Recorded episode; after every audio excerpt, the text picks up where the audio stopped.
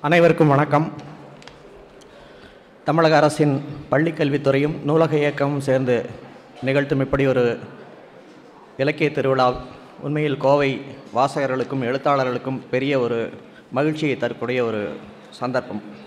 இலக்கியத்தின் முக்கியமான மூன்று வகைகளாக கருதப்படுபவை கவிதை சிறுகதை நாவல்கள். நேற்று இந்த அரங்கில் பேசிய நண்பர் கா. மோகனரங்கன் ஒரு கருத்தை தெரிவித்தார். கவிதைகளே ஒரு மொழியை உயிர்த்திருக்கச் செய்கின்றன என்று. உண்மைதான். கவிதை என்பதே ஒரு மொழியினுடைய உச்சபட்ச சாத்தியம். சொல்லும் பொருளும் நயமும் சேர்ந்து கலந்தெழும் ஒரு திரட்சி என்று கவிதையை சொல்லலாம். ஒரு ஒட்டுமொத்த வானத்தையும் ஒட்டுமொத்த பிரபஞ்சத்தையும் ஒரு பனித்துளியில் காட்டுவது போன்றது கவிதை. சிறுகதை என்பது வாழ்வின் ஒரு தருணத்தை சொல்வது. உதாரணத்துக்கு சொல்லப்போனால் அது ஒரு நிழற்படம் போன்றது ஒரு ஸ்டில் ஃபோட்டோகிராஃபி அதற்கு முன்னும் பின்னும் பல சந்தர்ப்பங்கள் அமைந்திருக்கும். வாழ்வினுடைய ஒரு துண்டை மட்டுமே அந்த சிறுகதை காட்டும்.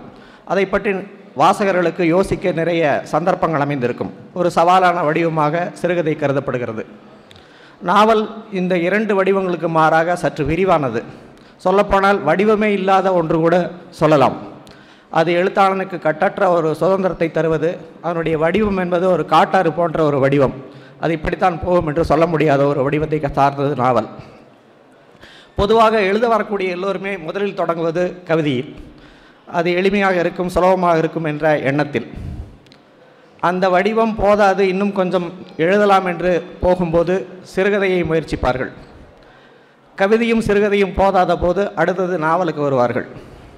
ஒரு சிலர் தன்னுடைய வாழ்நாட்களில் கவிதையை மட்டுமே எழுதி எழுதி கொண்டு புகழ்பெற்ற கவிஞர்கள் இருக்கிறார்கள். உதாரணம் நம்முடைய தேவதேவன். இன்னும் சிலர் கவிதையும் நல்ல சிறுகதைகளையும் மட்டும் எழுதினால் போதும் என்று நாவல் பக்கமே வராமல் இருக்கிறார்கள். உதாரணத்துக்கு வண்ணதாசன் பிற எழுத்தாளர்கள் பலரும் மூன்று வடிவங்களையுமே தொடர்ந்து எழுதி கொண்டிருக்கிறார்கள். இதற்கு மாறாக ஒரு சிலர் நாவல்களை மட்டுமே எழுதுவேன் என்று எழுதி கொண்டிருப்பவரும் இருக்கிறார்கள். உதாரணத்துக்கு பா சிங்காரத்தை சொல்லலாம். இந்த மூன்றுமே வடிவ அளவிலும் அவற்றினுடைய சாத்தியங்களிலும் அதனுடைய சிக்கல்களையும் வசதிகளையும் கொண்டவைதான்.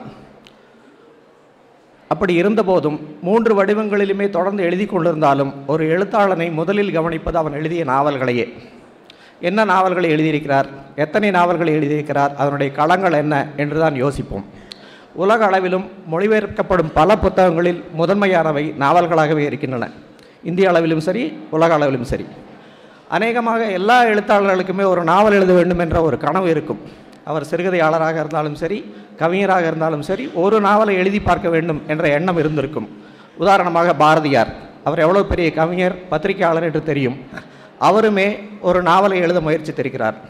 சந்திரிகையின் கதை என்ற அந்த நாவல் முற்றுப்பெறவில்லை அது ஆயிரத்தி தொள்ளாயிரத்தி இருபதுகளில் எழுதப்பட்டிருந்தாலும் கூட நவீன நாவலுக்கான கூறுகளை அந்த நாவல் கொண்டிருந்தது. உதாரணத்திற்கு அந்த காலத்தில் வாழ்ந்திருந்த ஆளுமைகளான சுப்பிரமணிய ஐயரையும் வீரேசலிங்கம் பந்துலுவையும் முதன்மை கதாபாத்திரங்களாக அந்த நாவலில் கொண்டிருந்தார். அடுத்தது புதுமை பித்தன் புதுமை பித்தன் யார் என்று எல்லோருக்குமே தெரியும். சிறுகதையின் பிதாமகர். அவருடைய த கதைகள் தொடர்ந்து இன்றும் படிக்கப்பட்டு வருகின்றன. செவ்விலக்கிய வரிசையில் முதன்மையான இடம் புதுமை பித்தனுக்கு தான் ஆனால் புதுமை பித்தன் அன்னையிட்ட தீ என்ற ஒரு நாவலை எழுத தொடங்கியிருந்தார். அவருடைய காலமும் அவருக்கு ஆரோக்கியமும் நீடித்திருக்குமானால் அவர் ஒரு முதன்மையான நாவலாசிரியராகவும் நமக்கு அறிமுகமாக இருக்கக்கூடிய வாய்ப்புகள் இருந்திருக்கின்றன. அதற்கடுத்து கூப்பாரா கு அழகிரிசாமி செல்லப்பா போன்ற சிறுகதையில் சாதனை ப- படைத்த பலர் பலரும் நாவல்களை எழுதியிருக்கிறார்கள். அழகிரிசாமியினுடைய புது வீடு புது உலகம் கூப்பாராவனுடைய வேரோட்டம் இந்த நாவல்களை பற்றியெல்லாம் நமக்கு தெரியும். இதை தவிர நீங்கள் தமிழ் இலக்கிய முதன்மை படைப்பாளிகளாக முன்னோடிகளாக யாரை எடுத்து பார்த்தாலும் அவர்கள் நாவல்களை எழுதியிருக்கிறார்கள். கானாசு சுந்தர் ராமசாமி அசோகமித்ரன் ஹீராஜ நாராயணன் நகுலன் மாத ஆ Madhavan M V Venkatram G Nagarajan இந்த பட்டியலை எடுத்து இன்று வரை வந்தால் எல்லோருமே நாவல்களை எழுதியிருக்கிறார்கள். சில வருடங்களுக்கு முன்ன முன்பு வரை கவிஞர்களாக புகழ்பெற்ற இருவர் இப்போது நாவலாசிரியர்களாக மாறியிருக்கிறார்கள். நம்முடைய சுகுமாரனும் கலாப்பிரியாவும். சரி நாவலுக்கு ஏன் இவ்வளவு முக்கியத்துவம்? ஏன் இந்த கூடுதலான அந்தஸ்து? அதிகமான உழைப்பை கோருவதாலா? அல்லது அதிகமான பக்கங் பக்கங்களை எழுதுவதாலா? அல்ல அல்லது ஒரு எழுத்தாளனுக்கு கட்டற்ற சுதந்திரத்தை தருவதாலா? ஏன் இவ்வளவு முக்கியத்துவம் நாவலுக்கு தர வேண்டும்? என்னுடைய அளவில் நான் ஒரு காரணத்தை உத்தேசிக்கிறேன். நாவல்கள் வரலாற்றின் ஒரு பகுதியாக மாறிவிடுகின்றன என்பதாலேயே அவற்றுக்கு அந்த முக்கியத்துவம் கிடைக்கிறது என்று உத்தேசிக்கிறேன். என்றால் வரலாறு என்பது இல்லையா?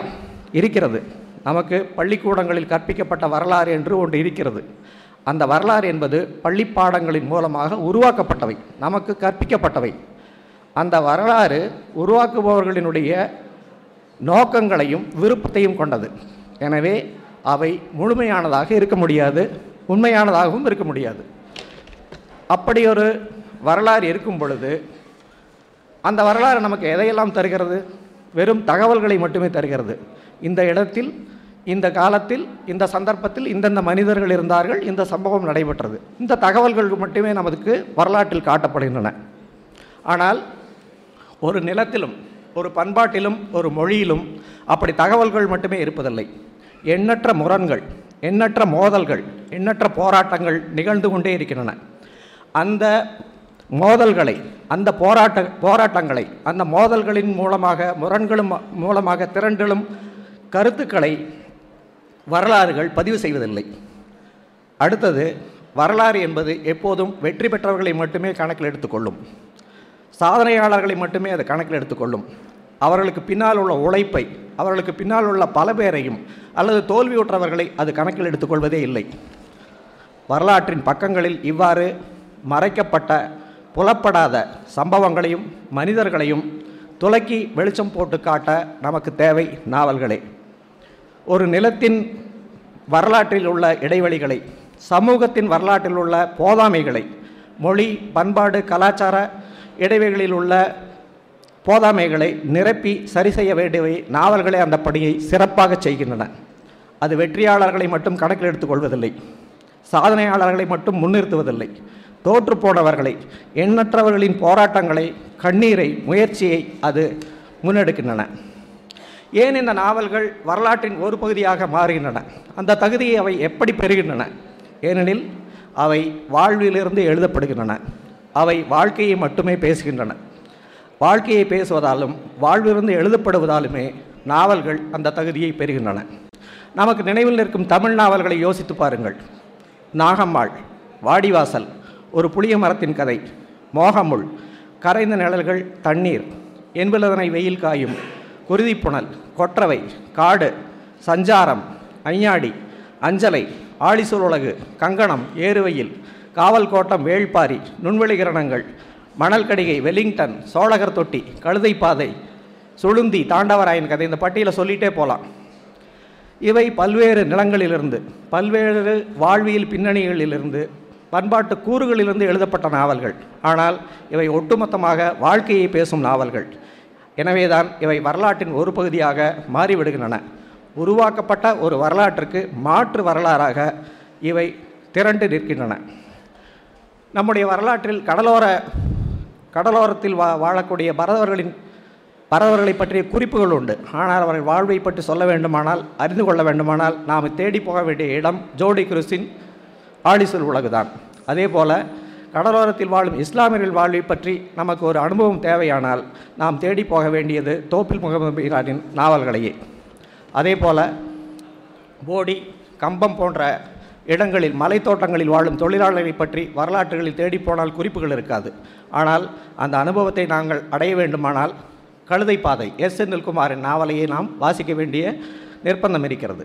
இதே போல் தமிழகமெங்கும் உள்ள பல்வேறு பகுதிகளில் விவசாய வாழ்வை பற்றி அறிய வேண்டுமானால் நாம் சிஎம்முத்தூன் நாவல்களை சோலை சுந்தர பெருமானின் நாவல்களை நாஞ்சில் நாட்டு விவசாயத்தை பற்றினால் நாஞ்சில் நாடனுடைய எழுத்துக்களை கரிசல் நல சம்சாரிகளை பற்றி அறிய வேண்டுமானால் சோ தருமன் பூமணி லட்சுமண பெருமாள் ஆகியோரின் நாவல்களை வாசிக்க வேண்டிய அவசியம் இருக்கிறது.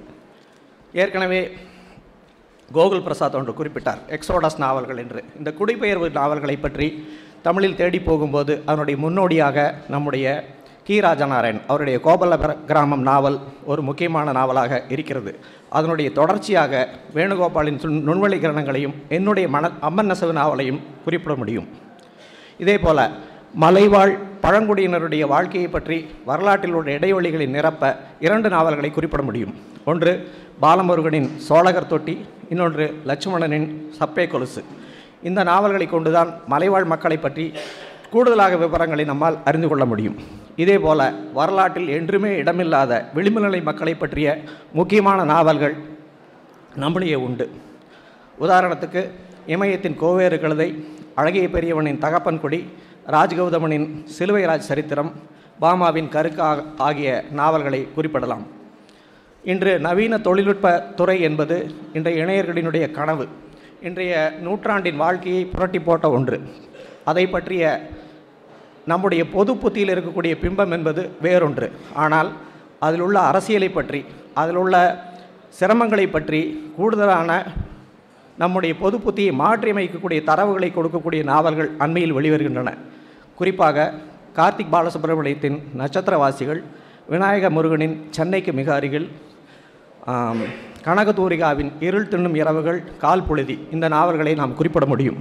அதே போல பெண்களின் வாழ்வை குறித்தும் அவருடைய இடத்தை சமூகத்தில் அவருடைய பங்களிப்பை குறித்தும் பேசும் நாவல்கள் தமிழில் முக்கியமான நாவல்கள் பல உள்ளன. யாரும் யாருடனும் இல்லை. உமா மகேஸ்வரனுடைய முக்கியமான ஒரு நாவல் ஆனந்தாயி சிவகாமியினுடைய ஒரு நாவல் கண்மணி குணசேகரனின் அஞ்சலை லாவண்யாவின் காயாம்பு ஆகிய நாவல்களை குறிப்பிட முடியும். இதே போல வரலாற்றில் உள்ள இடைவெளிகளை அறிந்து கொள்ள நாம் வரலாற்றை பற்றி எழுதக்கூடிய நாவல்களை தேடி போக வேண்டிய அவசியம் இருக்கிறது. உதாரணத்துக்கு காவல் கோட்டம் வேள்பாரி சு. வெங்கடேசன் எழுதிய நாவல்கள். மதுரை பற்றி நாம் அறிந்து கொள்ளிருக்க விஷயங்கள் அல்லது வேள்பாரி வா- பாரியை பற்றி அறிந்து கொள்ளக்கூடிய விஷயங்களை கூடுதலாக தெளிவாக தெரிந்து கொள்ள வேண்டுமானால் இந்த நாவல்களை அணுக வேண்டிய அவசியம் இருக்கிறது. அதே போல் தாது வருஷ பஞ்சத்தை பற்றி பல்வேறு குறிப்புகள் உள்ளன. ஆனால் அந்த வாழ் நிலத்தின் முக்கியமான பங்களிப்புகளை போராட்டங்களை சொல்ல நாவல் பூமணியினுடைய அஞ்சாடி. இதே போல் பாண்டிச்சேரி பாண்டிச்சேரியினுடைய வரலாற்றை மிக தெளிவாக முன்வைக்கக்கூடிய பிரபஞ்சனின் இரண்டு நாவல்கள் மானுடம் வெல்லும் வானம் வசப்படும். அதேபோல் தஞ்சை பிரகதீஸ்வரர் கோயிலை கட்டிய அந்த சோழ பேரரசை பற்றிய கதைகள் நமக்கு தெரியும். ஆனால் அதிலிருந்த பல்வேறு கூறுகளை உடையார் என்ற நாவலின் மூலமாகவே அறிந்து கொள்ள முடிகிறது. இதன் தொடர்ச்சியாக கொங்கு பிரதேசத்தை பற்றி கொங்கு பிரதேசத்தில் இருந்த வாழ்க்கையை பற்றி நமக்கு என்ன தெரியும்? வரலாற்றில் என்னென்ன இடங்கள் உள்ளன என்று யோசித்து பார்த்தால் அது பல வரலாற்று நூல்கள் உள்ளன பல சான்றுகள் நமக்கு தரப்பட்டுள்ளன பல சம்பவங்கள் சித்தரிக்கப்பட்டுள்ளன. ஆனால் அதனுடைய வாழ்க்கை அந்த குறிப்புகளை கொண்டு சான்றுகளை கொண்டு நம்மால் புரிந்து கொள்ள முடியுமா என்றால் அது இயலாத காரியம். அதற்கு நம்முடைய பல எழுத்தாளர்கள் கொங்கு மண்டலத்திலிருந்து இந்த விவசாய வாழ்வை எழுதியிருக்கிறார்கள். முதல் வட்டார வழக்கு நாவல் என்று குறிப்பிடப்படக்கூடிய நாகம்மாள் ஆயிரத்தி தொள்ளாயிரத்தி நாற்பதுகளில் வெளிவந்த அந்த நாவலை எழுதிய ஆர் சந்தம் சண்முக சுந்தரம் அவருடைய வாழ்வின் வழியாகவே கொங்கு வட்டார விவசாய வாழ்க்கை முதன் முதலாக தமிழ் இலக்கியத்தில் பதிவானது. அவருடைய மற்ற நாவல்கள் பூவும் பிஞ்சும் சட்டி சுட்டது அண்ட் அறுவடை. இதற்கடுத்து தமிழ் இலக்கியத்தில் அவ்வளவாக பேசப்படாத அல்லது குறிப்பிடப்படாத ஒரு மனிதர் இருக்கிறார் கஸ்தூரி சீனிவாசன். இந்த வளாகத்துக்கு வெளியே தென்னிந்திய ஜவுளி ஆராய்ச்சி கழகம் சித்ரா என்ற ஒரு பிரபலமான நிறுவனம் உள்ளது. இதற்கு எதிரில் கஸ்தூரி சீனிவாசன் கலையரங்கம் கலைக்கூடம் ஒன்று உள்ளது. இதை நிறுவிய கஸ்தூரி சீனிவாசன் கோவை ஒரு தொழில் நகரமாக அமையவும் கோவை ஒரு பஞ்சாலையரின் மையமாகவும் அமைத்த ஒரு முக்கியமான தொழில் முனைவர்களில் ஒருவர். அவர் இரண்டு நாவல்களை எழுதியிருக்கிறார். புனர்ஜென்மம் அன்பனும் ஆயுதம். இதையடுத்து நாம் பேச வேண்டிய முக்கியமான ஒரு ஆளுமை கா. ரத்னம். இன்று நம்மிடையே வாழக்கூடிய கா. ரத்னத்தினுடைய முக்கியமான பங்களிப்பு எட்கர் தர்ஸ்டனின் தென்னிந்திய பழங் குலங்களும் குடிகளும் என்ற ஒரு பெரிய ஏழு ஏழு வால்யூம் ஏழு பகுதிகள் ஏழு தொகுதிகள் ஏழாயிரம் பக்கங்களை கொண்ட அந்த பெரிய வேலையை அவர் மொழிபெயர்த்திருக்கிறார். தமிழ்நாட்டு பறவைகள் என்ற ஒரு முக்கியமான நூல் இன்று பறவை ஆய்வாளர்களுக்கு கையேடாக பயன்படுத்தக்கூடிய ஒன்றை அவர் தன்னுடைய தனிப்பட்ட ஆர்வத்தின் காரணமாக முயற்சியின் காரணமாக உருவாக்கியிருக்கிறார். அவர் எழுதிய கல்லும் மண்ணும் என்பது தமிழ் இலக்கியத்தில் ஒரு முக்கியமான மயில்கல்லாக கருதப்படுகிறது. ஒன்று அதனுடைய வடிவம் சார்ந்து அடுத்தது அதனுடைய செறிவு சார்ந்து கடலும் கிழவனுக்கு இணையாக பேசக்கூடிய ஒரு நாவலாக அது அமைந்திருக்கிறது. இந்த வகையில் கொங்கு வட்டாரத்தினுடைய வாழ்க்கையை கொங்கு வட்டாரத்தில் இருக்கக்கூடிய விவசாயத்தை பற்றி வாழ்க்கையை பற்றி மக்களை பற்றி பேசிய பல படைப்புகள் நம்முடைய உண்டு. உதாரணத்திற்கு இரா வடிவேலனார் அவர் எழுதிய தொட்டிக்கட்டு வீடு. அடுத்து சிஆர் ரவீந்திரனுடைய ஈரம் கசிந்த நிலம். அடுத்தது விட்டல் ராவ் சேலத்தில் டேனிஷ் பேட்டையை களமாக கொண்ட போக்கிடம் என்ற ஒரு நாவல். மானாவாரி மனிதர்கள் சூரியகாந்தன் எழுதியது படுகளம் பாக்கா பொன்னுசாமி எழுதியது. இதற்கடுத்து இன்று முதல் அமர்வில் பேசிய பெருமாள்மருடைய பல நாவல்கள் கூலமாதாரி ஏறுவையில் கங்கணம் இவற்றையெல்லாம் குறிப்பிடலாம். அடுத்து இதற்கு முன்பு பேசிய வாமு கோமு கள்ளி கோம மங்களத்து தேவதைகள் ஆகிய நாவல்கள். அடுத்தது தேவி பாரதி. இங்கே அமர்ந்திருக்கிறார். அவருடைய நிழலின் தனிமை நடராஜ் மகராஜ் நீர்வழிப்படும் நொயல் ஆகிய எல்லா நாவல்களுமே இந்த கொங்கு பிரதேசத்தினுடைய வாழ்க்கையை பற்றி ஆழமாகவும் அழுத்தமாகவும் பேசக்கூடிய நாவல்கள். தொழிற்சங்க ரீதியில் பார்க்க போனால் சின்னப்ப பாரதியின் தாகம் சங்கம் சர்க்கரை ஆகிய நாவல்கள் முக்கியமான ஒரு பங்களிப்பை செய்துள்ளன. அதே போல் சோழகர் தொட்டி ஏற்கனவே குறிப்பிட்டேன் பாலமுருகனுடைய சோழகர் தொட்டி. இதற்கு அடுத்து மிளிர்கள் முகிலினி செம்ப சிம்பலும். முகிலினி என்பது சிறுமுகை அந்த விஸ்கோ சாலை அமைக்கப்பட்ட போராட்டத்தை பற்றி எழுது மிளிர்கள் கண்ணையினுடைய பயணத்தை குறித்து எழுதப்பட்ட ஒரு நாவல். செம்புலம் இங்குள்ள பவர்லூம் தொழிற்சாலைகளில் பெண்கள் எந்த மாதிரியான நிலைமைகள் இருக்கிறார்கள் என்று இந்த மூன்று நாவல்களுமே இரா முருகவேல் அவர்கள் எழுதிய நாவல்கள். இதை தவிர தரியுடன் வந்தேரிகள் இந்த இரண்டு நாவல்களை குறிப்பிட்டாக வேண்டும். பாரதிநாதன். இதை தவிர கொங்கு இஸ்லாமிய வாழ்வை பற்றி நமக்கு தெரிய வேண்டுமானால் வரலாற்றில் இல்லாத பல விஷயங்களை கீரனூர் ஜாகிர் ராஜாவின் கருத்தலப்பையும் துருக்கி தொப்பையும் நமக்கு குறிப்பிடுகின்றன. இதனோடு என்னுடைய இரண்டு நாவல்களையும் மணல் கடையை அம்மன் சொல்லி இந்த நாவல்கள் அனைத்தும் மானுட வாழ்வை பேசுபவை. இந்த பகுதியில் உள்ள அல்லது தமிழகத்தில் உள்ள பல்வேறு பகுதிகளில் உள்ள மனிதர்களுடைய அன்றாட வாழ்வை இவை எடுத்துச் சொல்கின்றன. நமக்கு அருகில் இருக்கும் ஒரு மனிதனை நமக்கு வேறொரு காண கோணத்தில் காட்டுகின்றன. அதே போல் நமக்கு கண்ணுக்கு எட்டாத பல தொலைவுகளில் இருக்கக்கூடிய பல மனிதர்களின் வாழ்வையும் நமக்கு நெருக்கமாக காட்டக்கூடிய பணியையும் இந்நாவல்கள் செய்கின்றன. உதாரணத்திற்கு அண்டை மாநிலமாக இருக்கக்கூடிய கேரளாவை பறி குறித்து தெரிய தெரிந்து கொள்ள வேண்டுமானால் நாவல்களின் வழியமாக வழியாகவே நாம் அதிகமும் தெரிந்து கொள்கிறோம். செம்மீன் தட்டகம் கயிறு மையலி கரையோரம் எத்தனை நாவல்கள் மலையாளத்திலிருந்து மொழிபெயர்க்கப்பட்டிருக்கின்றன. அதே போல் கன்னடத்திலிருந்து மண்ணும் மனிதரும் ஒரு குடும்பம் சிதைக்கிறது சிக்கவீர ராஜேந்திரன் என்று சொல்லிக்கொண்டே போகலாம். தொலைதூரத்தில் வங்க வங்காளத்திலிருந்து ப பல நாவல்கள் தமிழ் தமிழ் நாவலுடைய போக்கை மாற்றி போட்ட நாவல்கள் மொழிபெயர்க்கப்பட்டிருக்கின்றன. ஆரோக்கிய நிகேதனம் நீலகண்ட பறவை தேடி என்று சொல்லிக்கொண்டே இருக்கலாம். இதை தவிர நிலத்துக்கும் வாழ்வுக்கும் போராடி கொண்டிருந்த ஈழப்போர் குறித்த அசலான சித்திரங்களை நமக்கு தெரிந்த தகவல்களையும் செய்திகளையும் தவிர நமக்கு சொன்னவை முக்கியமான நாவல்களே. தொடக்கத்திலிருந்தே சே யோகநாதனின் காலத்திலிருந்தே நேற்றிருந்தோம் அந்த வீட்டினிலே நாவலில் தொடங்கி தேவகாந்தனின் கனவுச்சிறையிலிருந்து சோபா சக்தியின் நாவல்கள் சயந்தனின் ஆதிரை உணா கவிகளின் கவியழகளின் நஞ்சுண்ட காடு விடமேறிய கனவு போன்ற நாவல்கள் தமிழ் கவியின் ஊழிக்காலம் தமிழ்நதியின் பார்த்தீனியம் இந்த நாவல்களை இந்த நாவல்களின் வழியாக அறிந்து கொண்ட ஈழப்போராட்ட வரலாறு என்பது வேறொன்று. எனவே நாவல்கள் கட்டற்ற சுதந்திரத்தை தருவதாலோ அல்லது கூடுதலான உழைப்பை கோருவதால் மட்டுமே அது வந்து முக்கியமான இடத்தை பெறுவதில்லை. அது வாழ்க்கையை பேசுகிறது வரலாற்றில் ஒரு பகுதியாக மாறி வருகின்றன என்பதாலேயே அதனுடைய முக்கியத்துவம் பெறுகிறது. ஏனென்றால் நாவல்களின் மூலமாக உருவாக்கப்படும் உருவாக்கப்படும் மாற்று வரலாறு என்பதே முக்கியமானது.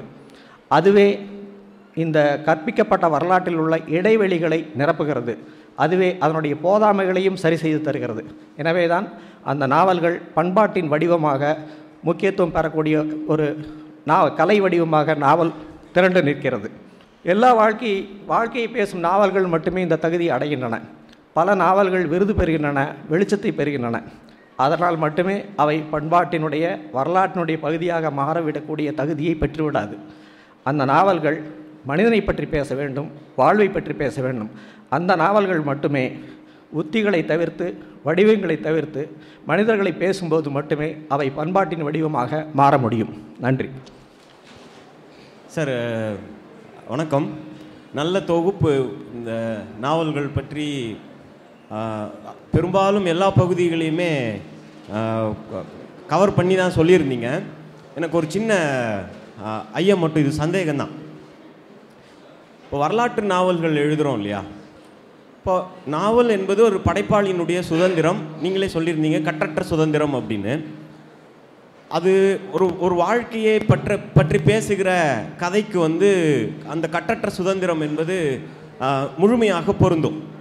ஆனால் ஒரு வரலாற்று நாவலை எழுதும்போது அங்கே புனைவு தான் அது. ஒரு வரலாற்று புனைவு அப்படின்னு நம்ம சொல்லிடுறோம் ஆனால் அந்த புனைவு வரலாற்றோடு எவ்வளவு நெருங்கியதாக நெருக்கமுடையதாக இருக்கணும் அப்படிங்கிறதுல ஒரு இடைவெளி இருக்குன்னு நினைக்கிறேன். ஏன் அப்படின்னா நாங்கள் எல்லாம் தமிழ்துறை சார்ந்தவர்கள். தமிழ்துறை சார்ந்து ஒரு நாவலை ஆராய்ச்சிக்கு உட்படுத்தும் பொழுது இந்த வரலாற்று புனைவு சார்ந்தவையில் நிறைய விடுபடல்களோ நெருக்கத்திற்கு இ- இடமில்லாத த தரவுகளோ வந்து ஏராளமாக வருது. அது நிறைய விவாதத்துக்கெல்லாம் உள்ளாகுது. அப்போ ஒரு எழுத்தாளர் வந்து ஒரு வரலாற்று புனைவை எழுதுகிறப்ப நாவலாக்குறப்ப அவருடைய அவரோட வேலை அவரோட கலப்பணிங்கிறது எந்த அளவுக்கு இருக்கணுங்கிறது முக்கியம்னு நான் அதை பற்றி நீங்கள் என்ன நினைக்கிறீங்க? ஒன்று ரெண்டாவது ரெண்டு இதுவும் சொல்லிடுறேன் ரெண்டாவது இப்போ சப்பே கோகாலு வந்து நாவல் வகைமையில் சொல்லியிருந்தீங்களே அது அது நாவலாக எடுத்துக்கலாமாங்கிறதுல எனக்கு ஒரு சின்ன கொ- சப்பே கோகாலு. லக்ஷ்மணன் ஒடியனோட லக்ஷ்மணனோட நாவலாக எடுத்துக்கலாமாங்கிறதுல எனக்கு சந்தேகம். தெரியும் நன்றி. ஏற்கனவே ராம்ராஜ் ஒரு கேள்வி கேட்டிருந்தார். அந்த சப்பை குழுக்கள் வந்து ஒரு புனைவு அம்சம் எப்படி எடுக்கிறது அப்படிங்கிறக்காக எழுதியிருந்தது தான். அது நாவலா அப்படிங்கிறது இல்லை.